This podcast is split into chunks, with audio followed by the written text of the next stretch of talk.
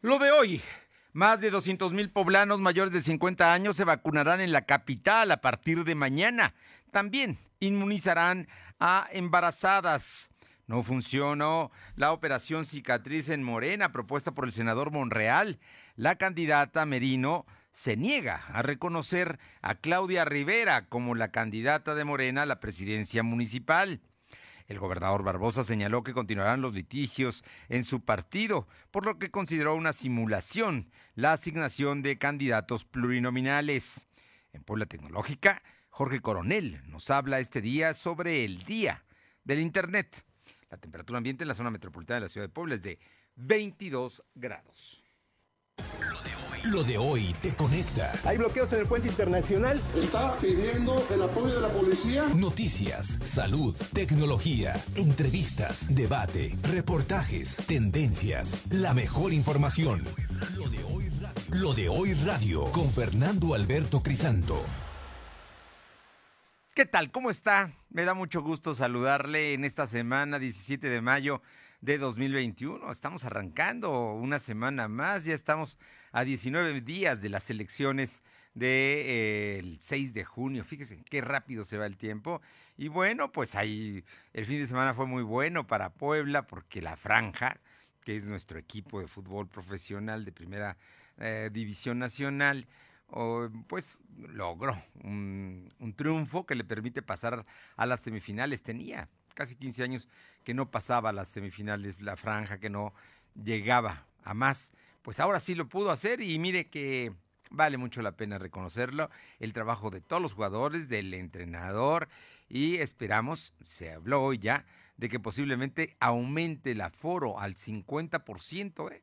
O sea que si ahorita se haya dado nada más el 30, puede ser que llene la mitad del estadio, por lo menos, la, la, la afición que sin duda se va a volcar este eh, fin de semana al Cuauhtémoc. Pero ya les estaremos platicando de eso y de otros detalles. Por lo pronto, sepa que va contra Santos. Le agradezco mucho a todos quienes nos escuchan a través de ABC Radio aquí en la zona metropolitana de la capital poblana en el 1280. Gracias por estar aquí con nosotros en la que buena de Ciudad Cerdán en el 93.5, esta región muy importante. Vamos a darle a conocer un detalle que sucedió en Esperanza, un municipio de, de esta zona donde eh, quemaron, la gente indignada quemó un vehículo de la Defensa Nacional. Pero esto se lo vamos a decir, esto ocurrió el día de ayer domingo. Además, también eh, nos escuchan y les agradecemos en Radio Jicotepec, allá en la Sierra Norte del Estado, en el 92.7 y también en la Sierra en el 570. Y al sur, al sur de la entidad poblana, La Magnífica, en el 980. A todos Muchas, muchas gracias por sintonizarlos y también a quienes están atentos de todo el trabajo que hacemos en lo de hoy eh, y que nos mm, siguen en las redes sociales, en Facebook, Twitter, Instagram, YouTube, Spotify, como LDH Noticias y en Telegram como lo de hoy Noticias. A todos, a todos muchas gracias. Y vámonos de inmediato con la información que es muy relevante, es muy importante porque viene, llega a Puebla la vacunación de la primera dosis a todos los mayores de 50 años, de 50 a 59 años. Eh, va a ser la vacunación, tómelo en cuenta, se está avanzando, la verdad es que es importantísimo que se pueda cumplir y también, ¿sabe quién? Para las poblanas embarazadas mayores de 18 eh, años que tengan tres meses de gestación. También se les van a aplicar vacunas, todo a partir de mañana martes y hasta el día sábado, con obviamente el tema y el orden que da las edades y eh, el alfabético, el alfabeto, el, con cuál letra empieza su apellido. Bueno, pues ahí tendrá que buscar para saber qué día le toca. Así es que estaremos muy, muy, muy atentos para que todo opere y funcione bien. Esperemos que sí, que esta sea ya un buen ejercicio. La verdad es que el último, de no ser el primer día, todo lo demás salió sin problema. Entonces vámonos con Silvino Cuate, que tiene todos los detalles de este anuncio que ya formalizó. El, sábado por la tarde fue, salió el comunicado, pero hoy, hoy lo dio ya oficial el secretario de Salud, el doctor José Antonio Martínez. Silvino, muy buenas tardes. ¿Qué tal? Muy buenas tardes. Efectivamente, como lo comentas, esta mañana el secretario de Salud, José Antonio Martínez García, dio a conocer que a partir de este martes 17 de mayo comenzará la vacunación a personas de 50 años y con más y de 50 años y más en el pueblo de la capital, donde la meta es aplicar 200.806 biológicos, mientras que en mujeres embarazadas se proyecta inocular a 3.300. El funcionario estatal explicó que para la aplicación de dosis contra el COVID a mujeres embarazadas es necesario que hayan cumplido sus primeros tres meses de gestación, de lo contrario podrán generar efectos transgenéticos eh, que podrían ser eh, negativos para las mujeres que se encuentran embarazadas. Dijo que las mujeres embarazadas son un sector vulnerable ya que incrementan la mortalidad en ese sector alrededor del 17%. Eh, escuchemos parte de lo que nos comentó el secretario de Salud.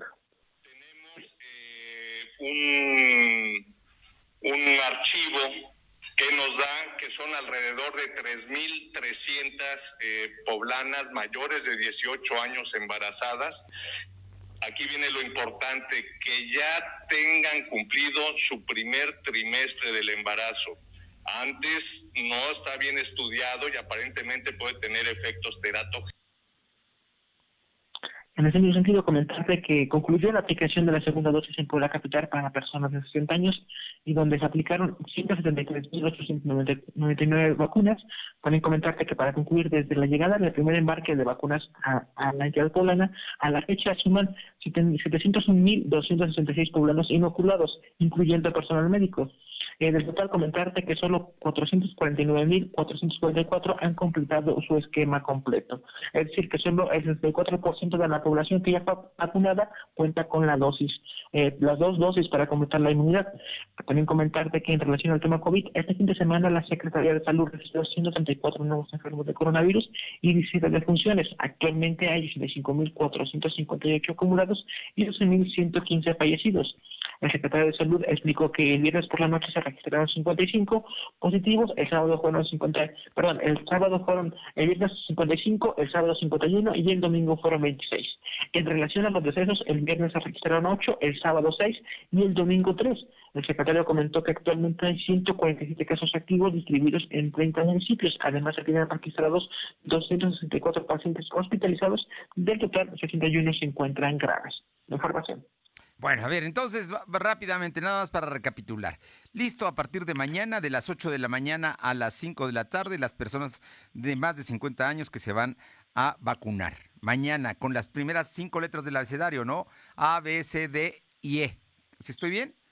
Efectivamente. Ajá. Y luego continúan, más o menos son un promedio de cinco letras por día, algunos días hay seis, pero bueno, ahí eso lo podrán checar en mivacuna.com, que es el portal donde tienen toda la información y todo lo que necesitan, que ya sabemos que son la CURP, la identificación oficial, eh, se necesita el formato que se da precisamente en mivacuna.com, hay un formato que hay que llenar y que hay que entregar que hay que llevarlo ya preparado. Hay, y hay que llevar la, el, recibo, el, lo que, el justificante de domiciliario, ¿no? Para, que, para llenar con esos cuatro documentos y pluma azul que se sugiere lleven, está todo listo. ¿Está bien? Efectivamente, todos esos documentos, pues como bien lo dices, ya son conocidos y también lo pueden consultar en las páginas oficiales de la Secretaría de Salud para tener detalles específicos. Algo que mencionó el secretario es que son 19 puntos que se instalaron para vacunar a ambos sectores y bueno, quedamos muy al pendiente de cómo estaría desarrollando esta vacunación, Fernando. Son los mismos con los que terminaron el sábado pasado con los mayores de 60 años, ¿no? Digo, no, no, no, no hubo ajustes ni cambios, todos son en la capital, así es que el asunto ya está y uno lo puede ir buscando con Google, eh, busca la referencia de cuál es el más cercano a mi casa y ahí es donde, donde uno puede eh, decir, en este me toca. ¿No? Así es que no hay que llegar muy temprano, hay tres o cuatro horas, si llega usted mm, no a las ocho, sino a las ocho y media, a las nueve, le va a tocar, hay vacunas para todos, eso es lo más importante, y yo creo que las cosas se van a dar bastante bien. En el caso de las poblanas embarazadas, bueno, se está abriendo, del, si no estoy mal, igual por apellidos, de las 11 de la mañana a las 3 de la tarde. ¿Estoy bien? Efectivamente, también se manejará por apellidos. Y bueno, la cifra es menor a la que se está, a la comparación de las personas de 50 años, únicamente son 3.300 personas, que es muy importante resaltarlo, pues el tema de que tengan los tres meses de embarazo para que no existan efectos secundarios, Fernando. Es muy importante, es muy importante porque hay que reconocer que aumentó la mortalidad de las personas embarazadas. Es por eso la razón de que hoy se está tratando como una emergencia. Y bueno, ya seguramente mañana nos dirás porque el miércoles empieza la vacunación de maestros. Efectivamente, ya en el tiene programado la vacunación a docentes. Esto, pues, acaba de que inicie las clases de manera presencial, Fernando. Gracias. Vámonos. Buena tarde, vámonos con Alma Méndez. Rápidamente, Alma, cuéntanos qué hace la Canirac el día de hoy, está renovando ya sus licencias que la Canidad, eh, debido a la crisis económica por COVID-19, dijo que el 80% de sus agremiados aprovecharon el 50% de descuento para el pago de refrendo de licencias de funcionamiento que ofreció el Ayuntamiento de Puebla en febrero pasado. La presidenta de este organismo, Olga Méndez Juárez, refirió que esto se logró por la apertura del diálogo y trabajo con el tesorero municipal de Puebla, Armando Morales Aparicio, pues enfatizó que la reactivación económica es lenta y pues siempre el plazo hasta el 30 de abril del 2021 para apoyar el sector. Te escuchemos parte de lo que nos comenta ayuntamiento y ha habido eh, pues acuerdos, convenios, plazos y bueno, lo vimos con el, con el tema de la licencia, el refrendo eh, se nos otorgó un 50%, normalmente iba a ser hasta febrero. En diálogo con el tesorero, que la verdad él tiene mucha apertura y mucha disposición, le dijimos que pues apenas estábamos iniciando la reactivación, nos dio plazo hasta el 30 de abril y creo que la mayor parte, por lo menos el 80% de los afiliados a Canidad aprovecharon este beneficio de 50%.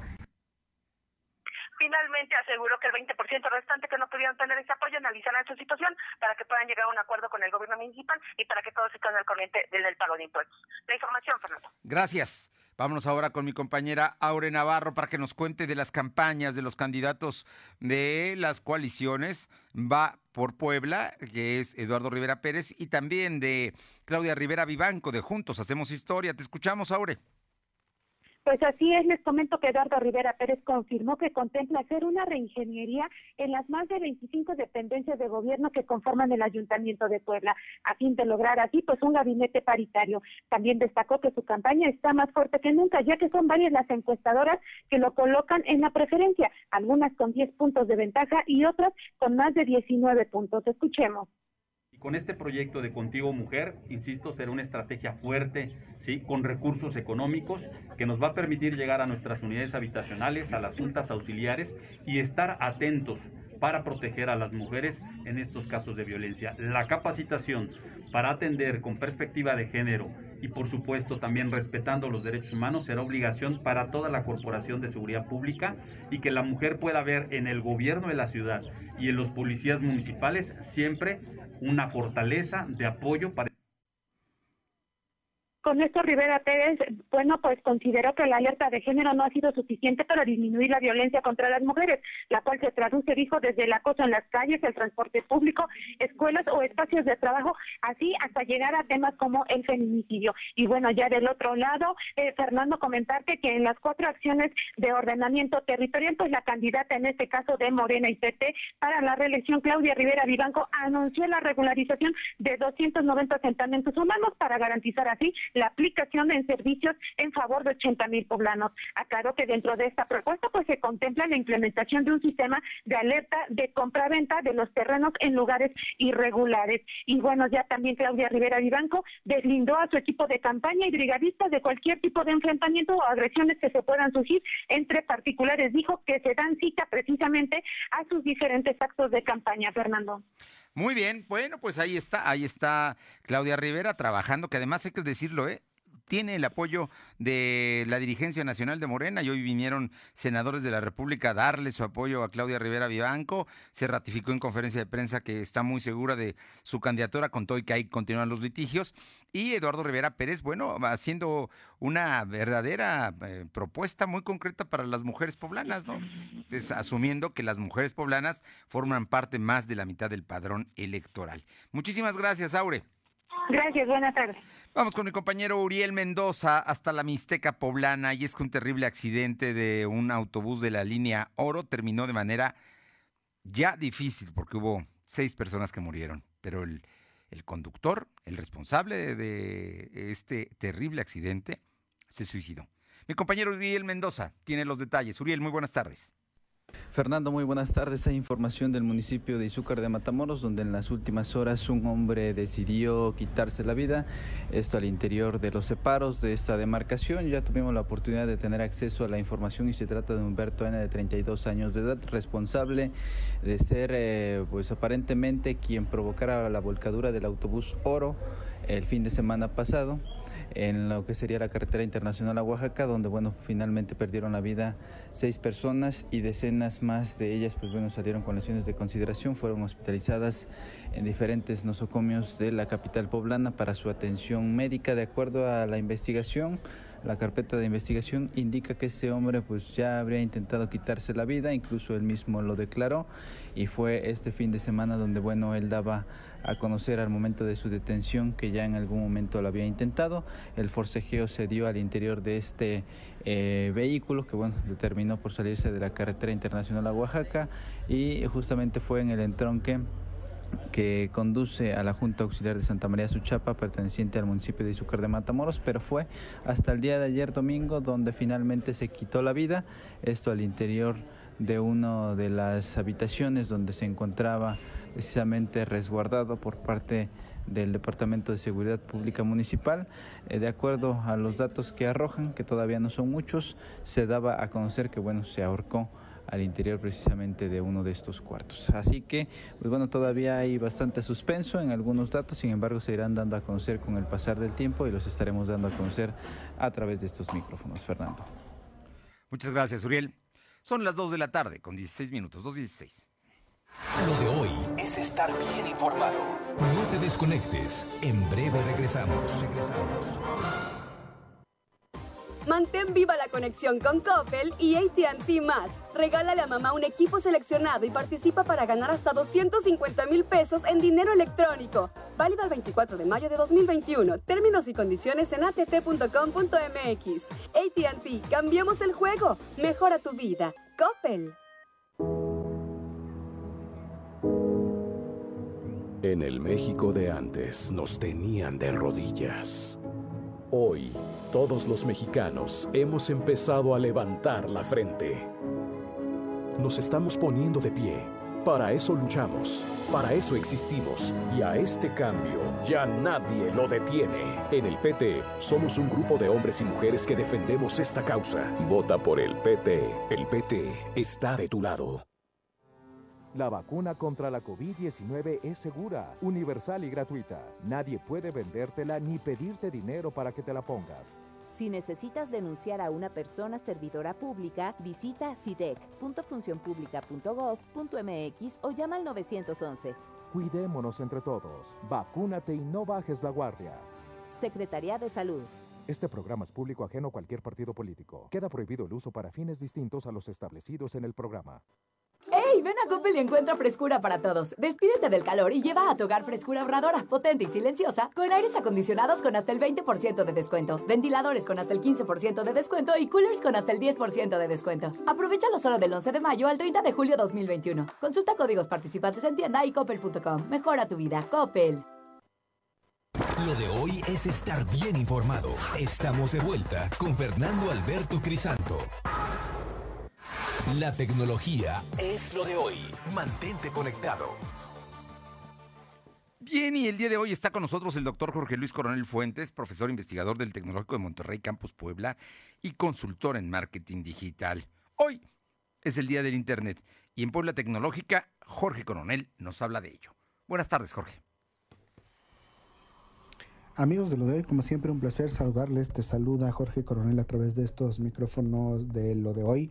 Y bueno, la idea es que podamos hoy conversar rápidamente sobre el Día del Internet. Sí, hoy día 17 de mayo es el Día del Internet. Tú puedes encontrar más información en www.diadelinternet.org o con los hashtags Día del Internet, hashtag DDI 2021. El objetivo de este Día del Internet pues es recordarnos lo que está aconteciendo a través de esta tecnología y en particular este año eh, el tema central para conmemorar el Día del Internet es el papel que esta tecnología juega como palanca de la transformación digital y resiliencia eh, para las sociedades. Esto en el objetivo de acelerar la recuperación asociada a la crisis provocada por el COVID y los retos que, que se viven en las diferentes regiones del planeta.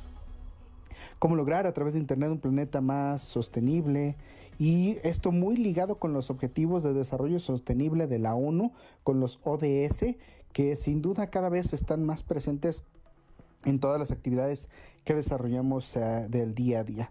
Uh, habrá varios eventos, por eso te recomendamos que eh, revises el sitio www.diadelinternet.org y uh, y bueno, estés al pendiente de estas de esas charlas, eh, interactivos que habrá. La Oficina también de Seguridad del Internet en España dará a conocer algunos, algunos eh, infografías interesantes. El Instituto Nacional de, de Ciberseguridad de España también eh, ha publicado información bastante interesante a través del hashtag Aprende Ciberseguridad. Entonces, todos elementos todos estos elementos eh, nos llevan a hacernos reflexionar sobre nuestra responsabilidad como usuarios, como creadores de contenido y como internautas. Así que bueno, hoy en el Día del Internet, en el día donde se conmemora la relevancia y el impacto de esta tecnología, eh, que ya tiene varios años acompañándonos, pues está enfocado, repito, a cómo esta tecnología apoya a la transformación digital y resiliencia de las organizaciones, las empresas y la sociedad toda. Todo ligado con los objetivos de desarrollo sostenible. Pues muy bien, hasta aquí lo que tenemos hoy eh, en esta parte de Puebla Digital para lo de hoy. Gracias amigos, se despide de ti Jorge Coronel, nos escuchamos la próxima y por favor, haz caso, visita eh, www.diadelinternet.org. Vámonos ya con mi compañero Silvino Cuate que tiene información. Te escuchamos, Silvino. Comentarte que tras la clausura de una fonda en Juan Cebolinda, la titular de la Secretaría de Gobernación, Ana Lucía Gil Mayor, eh, dijo que la empresa debería cumplir con todos los permisos para la explotación del agua en esa demarcación. La secretaria que fue el presidente Joel Lozano Loveda quien solicitó a la Dirección de Protección Civil Municipal llevar a cabo esta clausura. La funcionaria comentó que la empresa tendrá que revisar y solventar todas las observaciones al respecto que al respecto se hagan. Para ello participarán autoridades locales, municipales y federales. Escuchemos parte de lo que mencionó siguen trabajando la empresa con el municipio y autoridades federales para resolver el problema. El presidente municipal de Juan Cebonilla dio instrucciones a la Dirección Municipal de Protección Civil de colocar sellos de clausura en las, en las puertas de la empresa Bonafont. La empresa tendrá que revisar y solventar todas las observaciones que al respecto Comentarte que respecto a las fuertes lluvias de fin de semana, la Secretaría comentó que fueron seis municipios los que afectaron, principalmente en caídas de árboles que no generaron mayor daño, puesto que fueron retirados. En otro tema, respecto al pase a la semifinal de, de Puebla, el gobernador Miguel Borrosa Huerta dijo que se va a analizar incrementar en el aforo en el estadio. La información. Bueno, pues ahí está el tema, ¿no? En el Cuauhtémoc se va, se va a ver si se aumenta el 50% el aforo para la semifinal que se juega este fin de semana. Creo que el sábado, ¿no? Se va, se va a jugar como ocurrió el sábado pasado. Vamos a ver. De todas maneras, eso es muy importante para la franja. Y luego, por otra parte, el tema de Bonafont, ¿no? Que fue clausurada por el municipio y, no sé, dicen los vecinos que es una treta, ¿no? Para para darle una salida a Bonafont, pero bueno, vamos a ver hasta dónde llegan, pero ellos insisten en que la retiren totalmente. ¿Algo más, Silvino? Comentarte que el gobernador Huerta señaló que es una burla que los dirigentes del movimiento de Morena se hayan quedado con, de nueva cuenta con las candidaturas plurinominales. Por ello dijo que los litigios sobre este tema van a continuar y será la sala regional y superior los encargados de definir si se conservará la modificación o habrá próximas modificaciones. Escuchemos parte de lo que mencionó. Entonces llamo yo a, cualquier organización que utilice mecanismos violentos que se abstenga de hacerlo, porque estaría afectando de nulidad el proceso electoral. Estaría afectando de nulidad el proceso electoral. Todo esto suma en las evaluaciones que hacen autoridades jurisdiccionales después de resultados electorales. Todo esto suma para determinar si es válida una elección o no lo es. Comentarte que lo que escuchamos fue debido a que el diputado Antonio López Ruiz pues eh, denunció que Antorcha Campesina fue eh, cometieron agresiones en contra de su equipo de campaña y por ello es que se denunció. Jorge Huerta aseguró que su administración está comprometida en este tipo de asuntos para evitar violencia durante las campañas. La información. Bueno, pues ahí hay dos cosas que hay que destacar. Una, por una parte, el tema de Morena, donde hay un conflicto interno y que, que eso sin duda es ya un problema. Hay un conflicto interno en este momento y bueno, el gobernador asumió y dijo claramente que siguen los litigios en Morena por la designación de los candidatos plurinominales, debido a que si bien el tribunal, la sala regional determinó que se volviera a hacer el sorteo o la tómbola, como ellos le llaman, para elegir a los candidatos para que no hubiera eh, asignaciones directas, lo cierto es que ellos dicen que volvieron a hacer la tómbola y que en la tómbola volvieron a salir los mismos cuatro que habían sido asignados, por lo cual el gobernador dice que con eso pues se está violentando, él considera que no se hizo el sorteo y digo, mucha gente lo sospecha, ¿no? Que hubieran salido en el mismo orden y los mismos que habían propuesto originalmente, pues por lo menos la duda queda. Por lo tanto, hay gente que se siente afectada y que va a presentar eh, sus impugnaciones. Eso es por un lado. Pero por el otro es muy importante porque ha habido señalamientos de violencia entre candidatos de gente que se siente amenazada por uno, de que se siente hostigada, eh, de, de, distintas posiciones políticas. Entonces, el gobernador advierte que es muy importante que estas cosas no ocurran, porque eso puede traducirse en la cancelación del proceso, es decir, que se declare inválido el proceso electoral ahí donde están ocurriendo estas cosas. Así es que no es un asunto menor, hay una advertencia muy seria para los candidatos y los partidos, para que llamen al orden a su gente y para que la pues todo el mundo haga sus campañas como sepa, como pueda, como quiera, pero no agrediendo u hostigando a sus contendientes, ¿no? Es el tema que yo creo que vale la pena reflexionar efectivamente, como lo comentas, y bueno, esos señalamientos, como bien lo anunciaste, pues podrían cancelar o suspender las candidaturas si eh, en caso de que alguien resultara ganador en las próximas votaciones, pues se podrían suspender debido a toda la ola de violencia que pues, se han registrado. Incluso, pues recordemos que hace poco la candidata de, de un ciudadano pues había sido agredida, por ello también el gobernador señaló que ya se denunció la, eh, el, el acto como tal, ya se acudió a la Fiscalía General del Estado y por el próximo día se daría resultados de esta investigación, Fernando. Bien, muchas gracias, Silvino. Buenas tardes. Vámonos con mi compañera Aure Navarro para que nos cuente. El, tema de Morena no es un tema menor, ¿eh? llamó incluso, trajo a senadores de la República para apoyar a Claudia Rivera Vivanco. Pero bueno, pues ni aún así se, se, la operación cicatriz funciona, ¿no? La gente que está con Biestro está y sigue con Biestro. Aure, ¿cómo te va? Efectivamente, en este caso el senador Ricardo Monreal reconoció que de no corregir la fractura y lograr la unidad, pues la mayoría de candidatos postulados por Morena tienen un alto riesgo precisamente de no verse favorecidos en los comicios del 6 de junio con el voto de la ciudadanía. Aclaró que él, al igual que varios, pues no están de acuerdo con el procedimiento interno que se utilizaron pues para definir a candidatos y los responsables tendrán que rendir cuentas de ello. Pero por ahora lo que le toca a él dijo y resaltó es llamar a cerrar filas entre militantes y simpatizantes pues en favor de los candidatos, específicamente hacia Claudia Rivera Vivanco. Escuchemos. Procedimientos internos de selección de candidatos que yo no los avalo, eh, no son afortunados, pero no me meto en eso. Ya cuando fue eso, ya habrá responsabilidades de quienes lo hicieron, pero ahorita es el momento de cerrar filas, hacer un llamado a todos los militantes y simpatizantes para que no haya rupturas y para que no se ponga en riesgo la mayoría de Morena. Y es que mientras 12 senadores y Monreal respaldaban a Claudia Rivera Vivanco, pues la diputada afina Gabriel Viesto Medinilla Nora Merino Escanilla confirmó que no se puede dar un ejercicio de unidad si solo se da valor a ciertas voces dentro del partido, por lo que ella pues simplemente no atenderá el llamado de Morena. Escanilla reconoció que sí recibió la invitación para sumarse pues a la reunión en ese día, pero sostuvo que ella pues no descuidará su agenda para hacer campaña por acudir a un llamado en favor de Claudia Rivera Vivanco reconoció que es importante iniciar con el la llamada operación cicatriz que buscan los diferentes representantes de Morena, aunque también reconoció que pues muchos de ellos pues, no comparten precisamente sus puntos de vista como para respaldar a la alcaldesa con licencia, Fernando.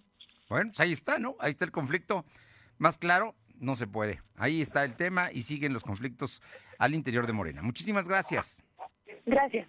Le comento que pobladores de Tlaxcalancingo están en este momento bloqueando el paso en el Boulevard Atlisco a la altura de la parada de ruta. Esto es ya a punto de salir hacia Atlisco. Aseguran que la empresa de agua embotellada Junghans está robándoles el agua de sus pozos y obviamente están molestos. Entonces, tómelo en cuenta si va a tener que salir por la Atliscayotl porque está bloqueado el paso en el Boulevard Atlisco a la altura de la parada de ruta. Esto aquí en la salida precisamente a la autopista Atlisco. Son las 2 de la tarde con 30 minutos, dos y media.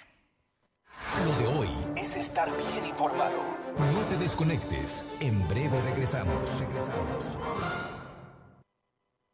En Gas del Atlántico nos comprometemos contigo. Llevamos tu pedido pesado hasta tu hogar con nota física y digital, asegurándote el peso completo. Y si no pesan tu tanque, el contenido es gratis en tu próxima compra. Recuerda que también tenemos para ti el azulito seguro y rendidor. Encuéntralo en tu tiendita o punto de venta más cercano. Pedidos al 271-747-0707. Gas del Atlántico. Lo de hoy eres tú. Tu opinión nos interesa. Deja tu mensaje vía WhatsApp al 2223 2375 83. Comparte tus imágenes y tus reportes por Telegram al 2223 2375 83. Hey, ¿es tu primera vez? No importa si la tienes grande, chica o de colores. Lo que importa es que abras la puerta a las propuestas de las candidatas y candidatos de Compromiso por Puebla. Escucha, opina y vota. Compromiso por Puebla. Mensaje en apoyo a las candidatas y candidatos de Compromiso por Puebla.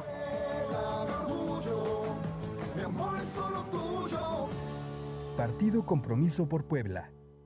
Suscríbete a las notificaciones de lo de hoy.com.mx y entérate de lo que pasa en Puebla, México y el mundo. Mantén viva la conexión con Coppel y AT&T Más. Regálale a mamá un equipo seleccionado y participa para ganar hasta 250 mil pesos en dinero electrónico. Válido el 24 de mayo de 2021. Términos y condiciones en att.com.mx. AT&T, cambiamos el juego. Mejora tu vida. Coppel. Lo de hoy es estar bien informado. Estamos de vuelta con Fernando Alberto Crisanto. Bien, son las 2 de la tarde con 32 minutos. Alma Méndez, tenemos información. Comentarte, Fernando, que el programa de apoyo solidario Infonavit ASI apoyará a acreditados con ingresos bajos de la pandemia eh, por COVID-19 y que destinan el más del 30% de sus ingresos al pago de su crédito hipotecario o aquellos sin relación laboral que mantienen el pago de su crédito. Y este podrá solicitarse a más tardar el 31 de mayo. Los trabajadores que tengan un crédito hipotecario tasado en veces salario mínimo activo antes del de, 2020 podrán aplicar este programa a través de mi cuenta Infonavit, así como se escucha, punto infonavit.org.mx. Enlace cuenta con tres beneficios que ayudarán a los acreditados a disminuir el pago de su financiamiento hasta por 18 meses con opción a renovarse por seis meses más. La información, Fernando. Bueno, pues ahí, ahí está el asunto ya. Entonces, un apoyo extraordinario a las eh, personas que deban del Infonavit y que no hayan podido pagar precisamente por estas dificultades que se han generado con la pandemia.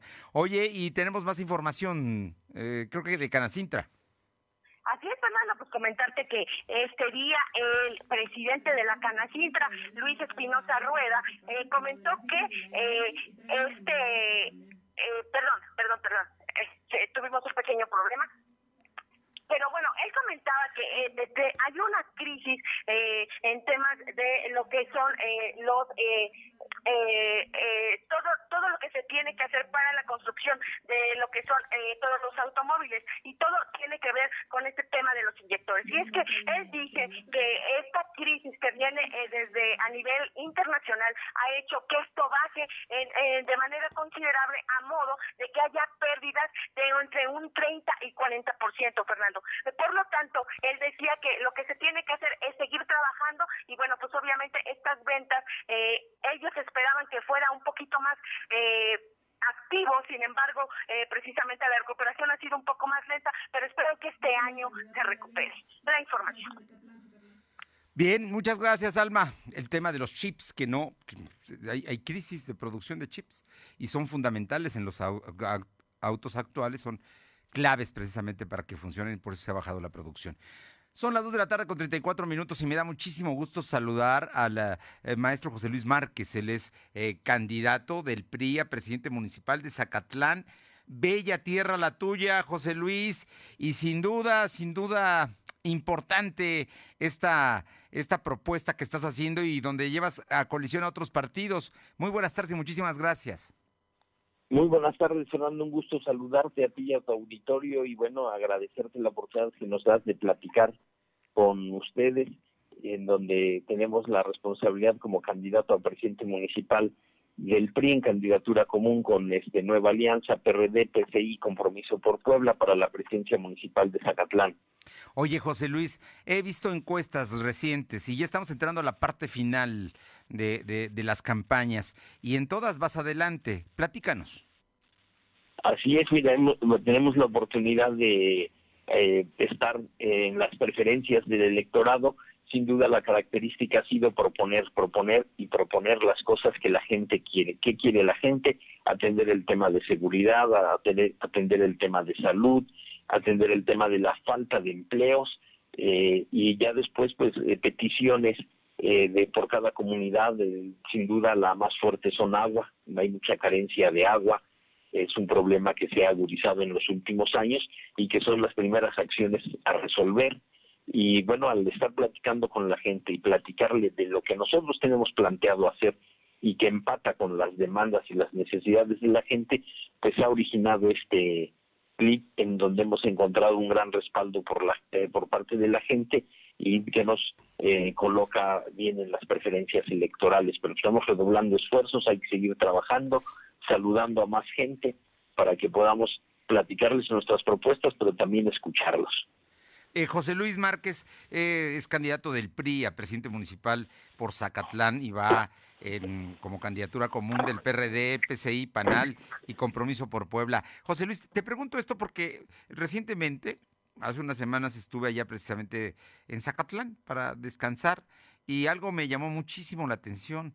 La población, la gente, la gente está verdaderamente atendiendo, tiene una vocación para el servicio turístico que hace mucho que yo no veía eh, en, Zacatlán. Y uh, veo a tus paisanos muy comprometidos, muy entrados en que verdaderamente eh, tu tierra progrese, que además es una tierra hermosa, digo, la verdad tiene muchos beneficios, pero de pronto, de pronto, nunca ha faltado alguien que descuide todo lo que se tiene que hacer por Zacatlán.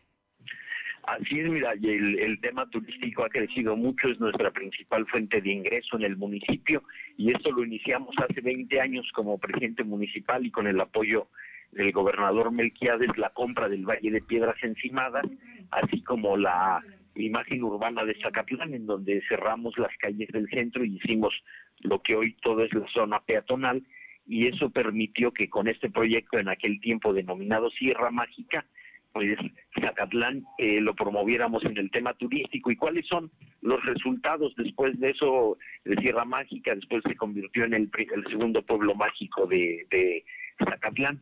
Hace 20 años había ocho hoteles, hoy hay 150 hoteles. Hace ocho años teníamos capacidad para 400, eh, para hospedar a 400 personas, hoy para más de 6.000 personas, lo cual pues eh, habla del avance y del logro en materia turística y una de las apuestas de eh, tus servidores incrementar aún más la promoción turística, hacer rutas turísticas que vayan al campo, que vayan a las comunidades, que vayan a los pueblitos. Y hemos denominado un proyecto Mi Pueblito Típico para arreglar en imagen urbana, capacitación y hacer rutas turísticas en San Miguel Tenango, en Tomatlán, en San Cristóbal, eh, en Jicolapa para que estas rutas permitan que el turismo ya no solo se quede en Zacatlán, sino vaya a nuestras comunidades y la derrama económica también llegue a nuestras comunidades. Pues José Luis Márquez, veo que hay mucho trabajo, que hay, que hay mucha comunicación con, con el electorado y bueno, entiendo por qué ahora las preferencias en las, eh, los estudios demoscópicos marcan que llevas una ventaja, pero bueno, como en todo, ¿no? En esto hay que seguir trabajando, José Luis.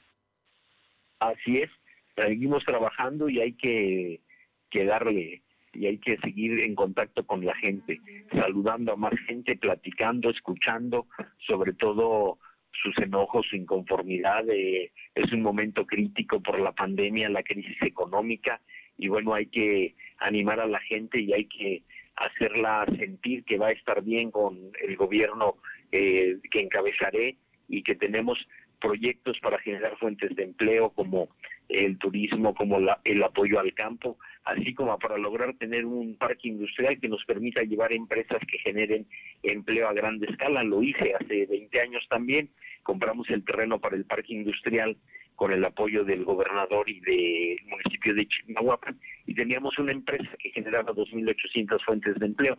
No se le dio eh, continuidad al proyecto del parque industrial, o sea, eso es, no se le puso drenaje, agua, eh, bardeado, y la empresa hoy está en Tlaxcala lamentablemente y generando muchísimas fuentes de empleo con una gran derrama económica. Pero ya lo hicimos una vez, el gran reto es volverlo a hacer. sabemos que no está fácil en estos momentos, pero tenemos que hacerlo y tenemos que hacer el gran esfuerzo para lograr que se concrete. Muy bien, eh, eh, te escucho, te escucho la parte final para que se concrete, me ah, decías. Ah, se concrete el parque industrial y podamos buscar empresas que vayan a detonar el empleo de manera este, alta, ¿no? o sea, con grandes cantidades de generación de empleo. Pues José Luis Márquez no termina la campaña, espero que nos volvamos a encontrar en unos días más antes de que concluya, pero bueno, yo entiendo que hay mucho trabajo por hacer y por supuesto que Zacatlán es un municipio muy importante para Puebla y los poblanos. Te mando un fuerte abrazo y te agradezco. Igualmente, gracias. ¿eh? A ti. Hasta luego. Muy buenas tardes. Son las 2 de la tarde con 40 minutos, 2 con 40 minutos y vamos ahora aquí a Puebla. Venimos a la capital poblana con eh, una candidata de Va por Puebla. Es candidata a diputado federal por el distrito 11, que tiene como cabecera la capital. Es un distrito muy, muy grande, Carolina Boregar. Y Caro, ¿cómo estás? Muy buenas tardes. Muchísimas gracias por tomarnos la llamada, porque sabemos que andas muy ocupada, pero pues creo que es importante platicar de cómo va tu campaña. Te escuchamos. gracias a ti, Fer. Muchas gracias a ti, Fer, por la oportunidad de platicar contigo y con tu auditorio. La agradecida soy yo. No, bueno, pero cuéntanos, cuéntanos cómo está la campaña. El, fin de semana que íbamos a platicar andabas por el aguacate, estás en las juntas auxiliares, estás en, en el trabajo de tierra.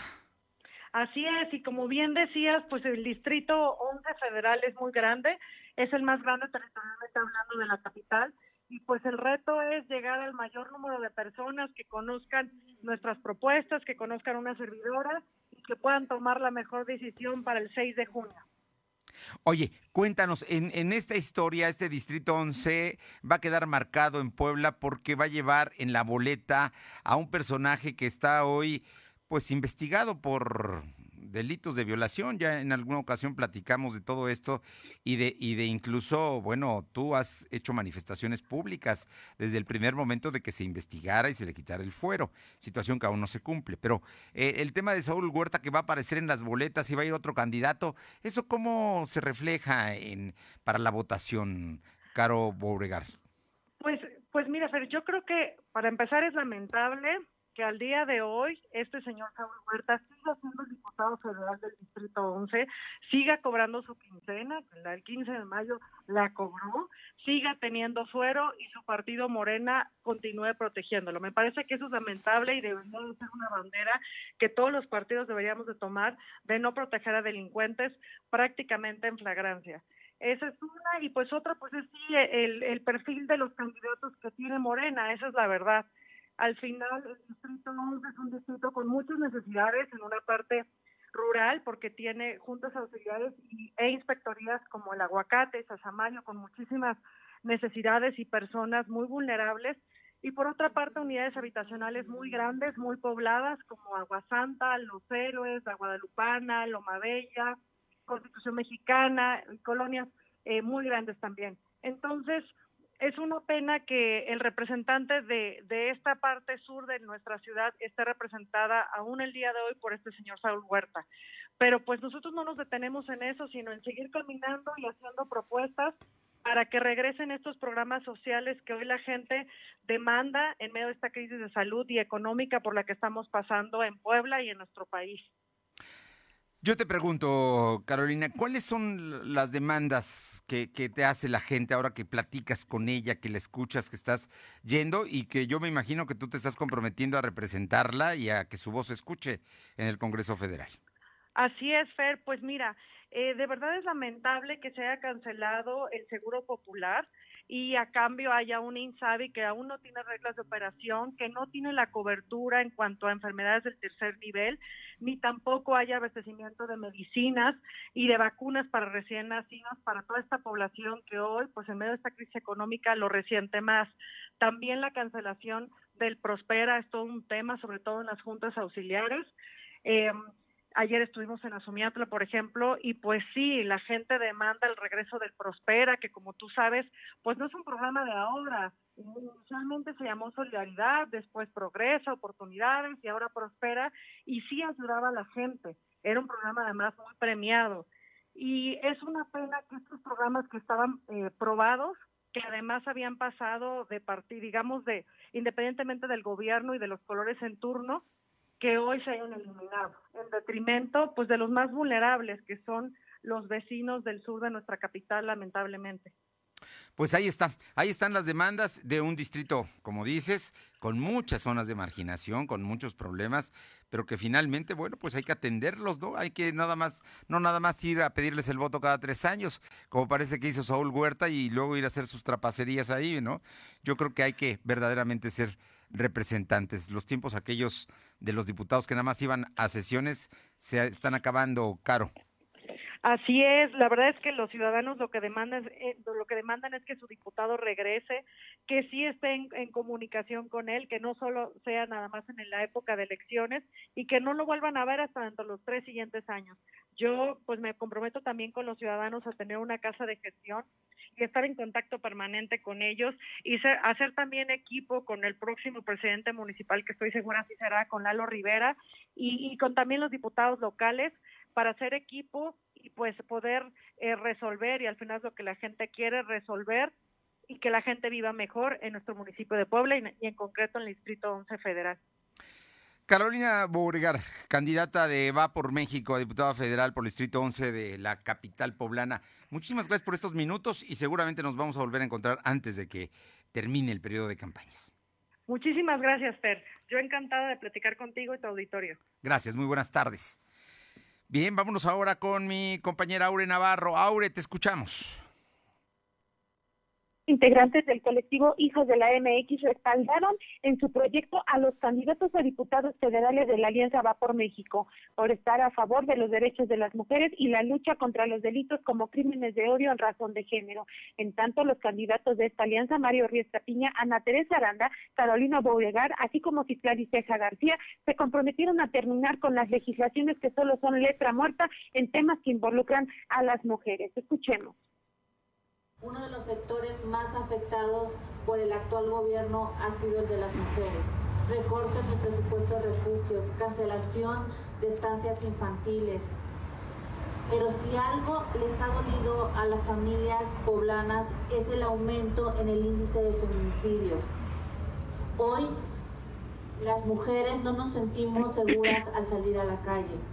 Por eso hoy agradezco a las candidatas y candidatos aquí presentes por mostrar como bien escuchamos a la fundadora del colectivo Hijas de la MX, Fernanda Betancourt, recriminó que la figura de la mujer para el Poder Federal pues sigue estando en el olvido. Ejemplo de ello, pues la de la desaparición de programas como fue el de estancias infantiles. Fernando. Bueno, pues ahí están, ahí están precisamente haciendo manifestaciones de apoyo y de cómo van sumando los distintos candidatos y partidos, pues simpatías, ¿no? Entre la población. Están en campaña. Todos están en campaña. Te agradezco muchísimo, Aure. Gracias. Son las 2 de la tarde con 48 minutos, 2.48. Lo de hoy es estar bien informado. No te desconectes. En breve regresamos. Regresamos. Ahora con Gas del Atlántico, tú pones el precio. Porque entre más litros cargas, más ahorras. Si tus pedidos de gas LP estacionario son mayores a 100 litros, pregunta a tu vendedor o al 271-747-0707 para conocer más del programa. Y si aún no cuentas con el servicio gratuito de envío de nota digital, solicítalo para que puedas verificar que lo que cargas es lo que pagas. El beneficio de precio diferenciado aplica en cada carga y no es acumulable. Gas del Atlántico. Decían que primero los pobres, pero para aprovecharse de ellos. Con Saúl Huerta, Morena lleva a diputados federales acusados de abusar sexualmente de menores. Llegamos a un encuentro económico, yo se lo voy a pagar pagar con creces. Cambiemos su destino. Carolina Boregard, Mario Riestra, Anatere Aranda, Humberto Aguilar Coronado y Chucho Morales tienen preparación y valores que sí te representan. Ponle un alto a Morena. Campaña a Diputaciones Federales de la Coalición Va por México. Vota PAN. ¡Ey! Ven a Coppel y encuentra frescura para todos. Despídete del calor y lleva a tu hogar frescura ahorradora, potente y silenciosa, con aires acondicionados con hasta el 20% de descuento, ventiladores con hasta el 15% de descuento y coolers con hasta el 10% de descuento. Aprovechalo solo del 11 de mayo al 30 de julio 2021. Consulta códigos participantes en tienda y coppel.com. Mejora tu vida. Coppel. Cinco razones para no votar por el PRIAN. 1. Porque durante décadas traicionaron y robaron al pueblo. 2. Porque votaron en contra de que las pensiones y becas sean un derecho de todos. 3. Porque quieren quitar los apoyos que llegan directo al pueblo. 4. Porque votaron en contra de que desapareciera el fuero. 5. Porque quieren proteger a los corruptos. No dejes que regresen. Defendamos la esperanza. Vota todo Morena. Vota por las y los diputados federales de Morena. La esperanza de México. Lo de hoy es estar bien informado. Estamos de vuelta con Fernando Alberto Crisanto. Son las 2 de la tarde con 50 minutos, 2 con 50 minutos. Y bueno, no- nos llama el auditorio y le agradecemos mucho que nos, nos dé esta explicación, porque sí, sí vale la pena que lo tomemos en cuenta. En el caso de los autos de Volkswagen, que ya ve que se cayó la producción y que tienen problemas también eh, las fábricas de autopartes porque se producen menos, bueno, nos explican que no es un tema de los inyectores, es un problema eh, de los chips, los semiconductores, ¿sí? Como los chips de las tarjetas y todos los chips, esa es la parte. Son las partes para que todo el sistema computarizado de los autos funcionen.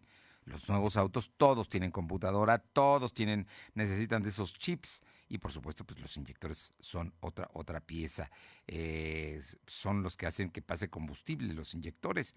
El tema es que no son los inyectores el problema de la escasez que se está dando, sino el problema son precisamente los chips o semiconductores. Vámonos con información 251 con mi compañera Janet Bonilla, porque esta historia es terrible y terminó, pues terminó muy mal, porque falleció una menor de seis años de edad, pero la gente fue y quemó un vehículo de la Defensa Nacional. Cuéntanos, Janet. Así es, Fernando. Muy buenas tardes para ti y para todo el auditorio. Comentarles que una niña de seis años murió en un accidente en el que estuvieron involucrados una unidad de transporte público y un camión de Sedena. La menor fue trasladada al CESA de Esperanza, donde lamentablemente falleció a consecuencia de diferentes golpes. Esto lo informaron elementos de protección civil del municipio de Esperanza. A causa del impacto, resultaron dos personas lesionadas, una mujer de 30 años de edad, de nombre Teresa Hernández, eh, originaria de Esperanza, y una niña de 5 años de edad, de nombre Andrea, ambas con domicilio en Atizintla. Los hechos ocurrieron la tarde del pasado domingo. Por este hecho, ciudadanos inconformes de Atizintla quemaron una unidad de Sedena justo cuando peritos habían terminado la diligencia. Los inconformes piden justicia y saber si los operadores de ambas unidades fueron asegurados y dónde se encuentran. Hasta el momento, Fernando, se desconoce cuál de los dos conductores tuvo la culpa de este accidente, situación que determinará personal de la Fiscalía, quien queda a cargo de las investigaciones. Fernando. A ver, todo esto ocurrió en Esperanza. ¿Estamos bien? En Esperanza el día de ayer, Sí, el en el domingo por la de tarde. Iban en una avenida de, de- de las importantes de Esperanza, venían en sentido contrario uno al otro, los, los vehículos, y el vehículo de la defensa, que no sé si es un camión o, o un jeep. Es un camión. Es un camión, dio vuelta en nu, sin fijarse, y atropelló lateralmente a la unidad de transporte público que venía de Atzicintla a Esperanza, me imagino que hacer compras o algún tema. Y ahí fue donde volcó el camión y donde la mamá y la niña resultaron lesionadas, ¿cierto? Sí, así es, y originarias de Atizintla. Por eso es que los ciudadanos inconformes, principalmente de aquel municipio de Atizintla, pues al pedir justicia por este hecho es que determinan eh, pues quemar la unidad de Sedena. Bueno, pues Pero la información oficial, Fernando, es que se desconoce hasta ahorita quién de los dos conductores tuvo la culpa. Bueno, porque no se hizo un peritaje, punto. El, el único tema es que en esas avenidas dar vuelta en U, aunque seas de la Sedena, pues tiene límites, ¿no? Te tienes que fijar bien quién viene. Así es, pero finalmente quien determinará este, esta Sí. situación será el personal de la Fiscalía, Fernando. De la Fiscalía y de lo que antes era seguridad vial, porque ahí es donde están los peritos. En fin, el tema es que quemaron un camión de la Sedena allá en Esperanza el día de ayer por la tarde. Muchas gracias. Buenas tardes, Fernando. Y vámonos a Atlisco con mi compañera Paola Aroche. Te escuchamos, Paola buenas tardes y comentarles que detuvieron a un hombre aquí en Atlisco con escopetas. Y es que a través de un operativo de seguridad y vigilancia, agentes de la Policía Estatal detuvieron a un hombre por portar tres escopetas. Armando, de 40 años, viajaba a bordo de una camioneta Chevrolet con placas del Estado de México. Tras una revisión, los uniformados aseguraron dos escopetas calibre 16 milímetros y otra calibre 20 milímetros. Por lo anterior, el hombre fue puesto a disposición de las autoridades correspondientes para determinar su situación jurídica. Y hablando sobre temas de seguridad, comentarles también que elementos de la policía en Atlisco detuvieron a un sujeto presunto salamontes y fue mediante un reporte al número de emergencia que agentes de la Policía Estatal detuvieron a cinco personas por presunta responsabilidad en el delito de daños contra el medio ambiente. Y es que los uniformados ubicaron a tres camiones con capacidad para tres toneladas cargados de madera y fue en ese momento que se les solicitó la documentación correspondiente, por lo que de inmediato pues estos sujetos se pusieron nerviosos y dijeron que no contaban o no acreditaban la legal procedencia de lo que estaban trasladando. A los sujetos detenidos se les identificaron como Sebastián M, Daniel T, Demetrio T, Francisco T y Eligio T, mismos que fueron puestos a disposición de las autoridades correspondientes. Por Talamontes, pero además los agarraron con, llevaban los, los árboles ahí, ¿no?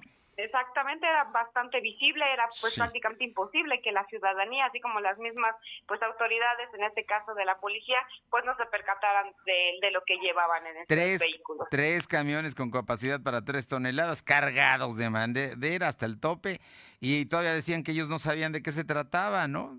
Efectivamente, decían que no contaban con la documentación eh, pues necesaria y pues es algo que eh, pues era, insisto, muy, muy obvio, muy evidente. Es un delito federal terrible. Gracias. Buenas tardes. Vamos con mi compañera Carolina Galindo a San Martín Texmelucan. Te escuchamos, Caro. Buenas tardes. Fernando, buenas tardes a ti y al auditorio. Comentarte lo que dieron a conocer el día de hoy comerciantes adheridos a la Federación de comerciantes, justamente de comerciantes ambulantes, pues que han dado a conocer que podrían estar regresando de nueva cuenta a las calles luego de que hace un año fueran retirados por el tema de la pandemia. Sus líderes eh, señalan que pues esto no es un logro del ayuntamiento en funciones, sino que fue en solidaridad con el gobierno del estado, pero que tan pronto y el estado pueda pasar a semáforo verde, ellos estarían ya en la posibilidad de regresar a ocupar sus espacios en las calles que hoy lucen libres de ambulantes en San Martín Texmeluca. No, no me digas eso. O sea que ya, ya se revelaron y dicen que van a volver a salir hasta el semáforo verde. Sí, Fernando. Entonces, pues ahí están viendo qué se va a hacer, cuáles son las negociaciones que pudiera plantear el ayuntamiento o la estrategia, porque la gente ha visto con buenos ojos que las calles estén limpias. Yo creo que toda la gente que vive en San Martín debe estar agradecida con que se hayan retirado. Pero bueno, vamos a ver, la autoridad municipal tiene que hacer valer precisamente eso, ¿no? Sus compromisos y la autoridad. Así es, Fernando. Muchas gracias. Muchas gracias. Y le comento que dos jueces federales suspendieron hoy de manera indefinida y con efectos generales los principales apartados de la reforma a la ley de hidrocarburos, impulsada por el presidente Andrés Manuel López Obrador, por eh, presumirse que es inconstitucional. Así es que se suspende la ley de hidrocarburos por tiempo indefinido. Y el Partido de Redes Sociales Progresistas, fundado por operadores de la maestra del Baster Gordillo y que hasta ahora se perfilaban como aliados del gobierno federal, tronó contra el presidente López Obrador, su administración y su partido. En un video difundido en Facebook, el partido eh, de redes sociales progresistas culpa al tabasqueño y su gestión de los daños provocados por la pandemia, el manejo de la economía en los últimos dos años y del accidente de la línea 12 del metro, mientras que a Morena lo acusa de promover candidatos violadores. Es lo que dice el partido de la maestra Elba Ester. Vamos con Luz María Sayas, que tiene información de Tecamachalco. Te escuchamos, Luzma.